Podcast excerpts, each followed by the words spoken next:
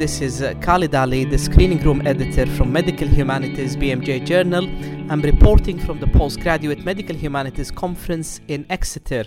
I have the pleasure of uh, having Sarah Jones here uh, with me. Sarah is from University of Exeter and she's one of the uh, organizers and the hard workers behind the uh, behind this uh, fantastic conference and one of the presenters too. So I'll hand over to Sarah to tell us a bit about the uh, inception and how this how you organized the, the event and uh, the highlights of the of the conference. Hi, thank you. That was a nice introduction.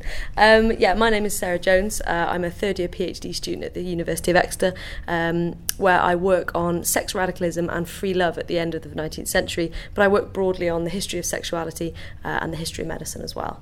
When I came to Exeter, I've been here for my BA and my MA as well. So after I've been here for so many years, I've met lots of people who are working uh, on postgraduate studies of, of medical humanities of all different kind of uh, disciplines, from literature and film to you know to history and art, um, and it really occurred to me that there was no real community uh, for postgraduate researchers in the history of of medicine or in the broader medical humanities.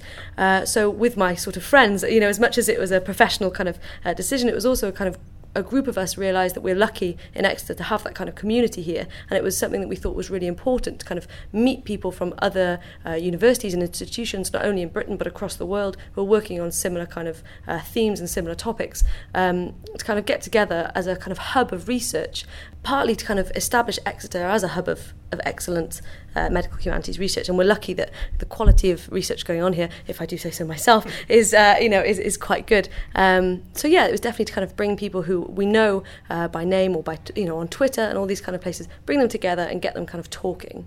Um, we were really lucky when we started organising it. The interest was not just from people working within uh, more traditional uh, humanities, but also from people like yourself, you know, working in uh, working in medicine, and it, it was really kind of uh, refreshing actually to kind of get people uh, approaching us and asking whether they could come and speak and come and get involved. So that really kind of opened our eyes to the amount of uh, of dialogue going on, or the, the dialogue that people wanted to get going between uh, humanities and kind of young researchers in, in medical humanities as well. So that was really kind of nice being able to kind of bring people in the kind of uh, uh, real medicine we'll go for uh, and bring them here and kind of uh, and get them talking.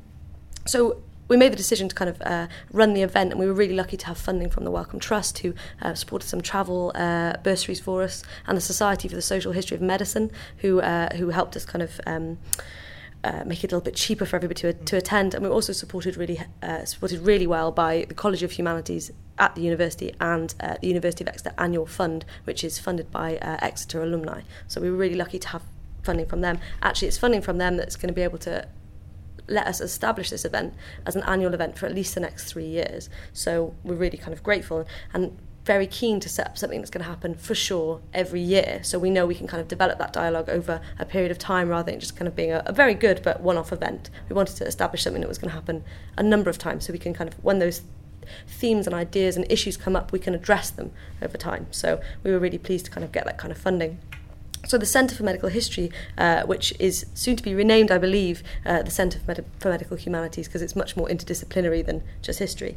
Um, have been excellent in kind of helping us kind of set all this up and all the logistics of the event really is, is down to Claire Keyte who's the centre management so uh, uh, we must thank her really because uh, she's our conference guru um, but yeah, so we set it up. We sent the call for papers out. We expected a kind of. Uh, we ran an event last year called Civilizing Bodies, which was you know fairly yeah. kind of medical. Um, we had a response of about you know 30 people to that. It was a very nice small event. Uh, the response to this one was almost well over twice uh, what we had to that one, and uh, we, you know we really kind of worked hard to get as many papers in as possible. So it's been a, a long couple of days, you know, a lot of papers kind of uh, pushed in together, but we're really pleased with a huge range of papers on all sorts of topics from all sorts of people from all sorts of backgrounds, and uh, we're quite proud of the way that that's gone. And um, we know the centre here are pleased with the kind of response that we've got. Um, as for the event itself, sorry, uh, you know, kind of favourite sort of papers. Um, I've really enjoyed the interdisciplinarity of it. I enjoyed uh, hearing from people working within medicine. It was really kind of interesting to see the kind of research I'm doing being used in a in a real world setting, if you like. It's quite refreshing to kind of see that uh, being used in that way.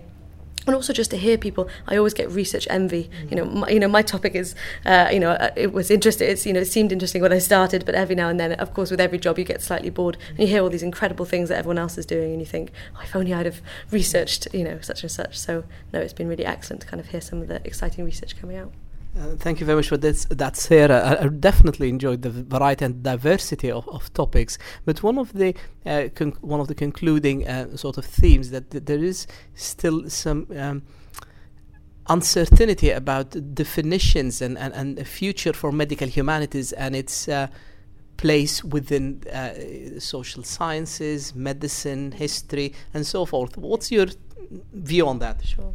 Um, it's difficult, and I mean, the the concluding sort of roundup we had here today, I think uh, a lot of issues came up about how we define what medical humanities is. Um, there is a definite tension there between kind of uh, humanities being used in a medical setting and then people uh, like myself, you know, historians and, uh, literature scholars working on uh, medical themes in their own kind of research. So there is a strange kind of tension there between what responsibility we have as scholars to make our research. Um, meaningful to that kind of audience, to a, to a medical audience. And a part of what came out of the discussion we've just had is that maybe it can be both. You know, maybe you know research if it can have a kind of practical application and it you know it adds something to the way that we understand uh, you know medicine and the body and health, then you know absolutely kind of it's worthwhile and it should be pursued, but also research that just looks at medicine. It adds something to the way that we understand medicine as a, a profession, but also as a kind of cultural body, uh, you know, um, as a part of the kind of culture and society that we live in. So I think even research that isn't kind of immediately applicable to medicine itself still is definitely worthwhile as, uh, you know, kind of worthwhile, yeah, research. But then I would say that because I'm a I work in the medical humanities. Um, but no, there's a definition. Uh, there's tension, especially with the definition. And I think perhaps one of the things that hopefully we'll be able to work out over the next couple of years in kind of these kind of events and other kind of events that we're planning on holding, and the journal that we have. Um, running alongside the event, the Postgraduate Journal of Medical Humanities, is trying to work out what we mean when we say medical humanities, what terms we use, how we should be using those terms, and how perhaps uh, we have been using those terms wrong so far. Or wrong is a, but perhaps to be a little bit imprecise in the way that we use those terms so far. Yeah, thank you for that. So, so what are the themes for uh, if the if you have identified some themes, or what would you like to see uh, in next year's event? Which uh, I'm confident that you're going to, to, to have because you've got funding, which is very important. it, it, definitely helps. So you've got funding for, for not not just one year, for two years, I understand. Yes. So two more years. So what what themes would you like to see uh, being discussed, explored next year? Um, the great thing, uh, you know, we've got a lot of staff here, and, and like I said in the roundtable discussion that we just had, uh, we've managed to identify kind of quite a lot of uh, new areas that medical humanities is moving into. So one that has been identified uh, by Jonathan Barry, who's our um, director of the Centre for Medical History here, is uh, globalising medical humanities. So rather than just looking at medical humanities in the West or using kind of uh, other places in the world to understand medicine in the West, actually looking at medicine in other parts of the world. Um, Jonathan has identified kind of China and India kind of uh, for the impact that they had on the way that we understand medicine as big kind of uh, of hubs of uh, of possible future research. So that's something that we definitely like to see more papers uh, that look at uh, medicine and medical humanities uh, outside of of Britain and America and Europe. Um, also, you know, age everything seems to be uh, it's about you know working class or middle class people you know, you know, who are in their 20s. Uh, you know, quite a lot of research does kind of seem to kind of focus around that. So definitely kind of old age, which is a really pressing, you know, social issue, uh, you know, it's coming to the fore. And I think perhaps, you know, medical humanities needs to reflect the importance of that topic kind of more generally. So I would like to see more about that. And I'm also a big believer that you know a lot of the papers we had here today um, were from history, were from English. Uh, uh, I'd like to see more that kind of explored uh, health and medicine in the kind of digital age, so the internet, Indeed. graphic novels. Uh, f- I mean, you yourself yeah, spoke on yeah. film, and that was kind of fantastic. But you know, I'd love to see more the YouTube generation. What's going on with that? You know, what social media? Absolutely, yeah. and I think that's kind of a real emerging uh, you know field in itself. And it would be great to see more kind of interdisciplinarity, not just between the kind of humanities, as in you know English and history, and then film, and then medicine, but also kind of social sciences and sociology and all that kind of thing. Kind of see more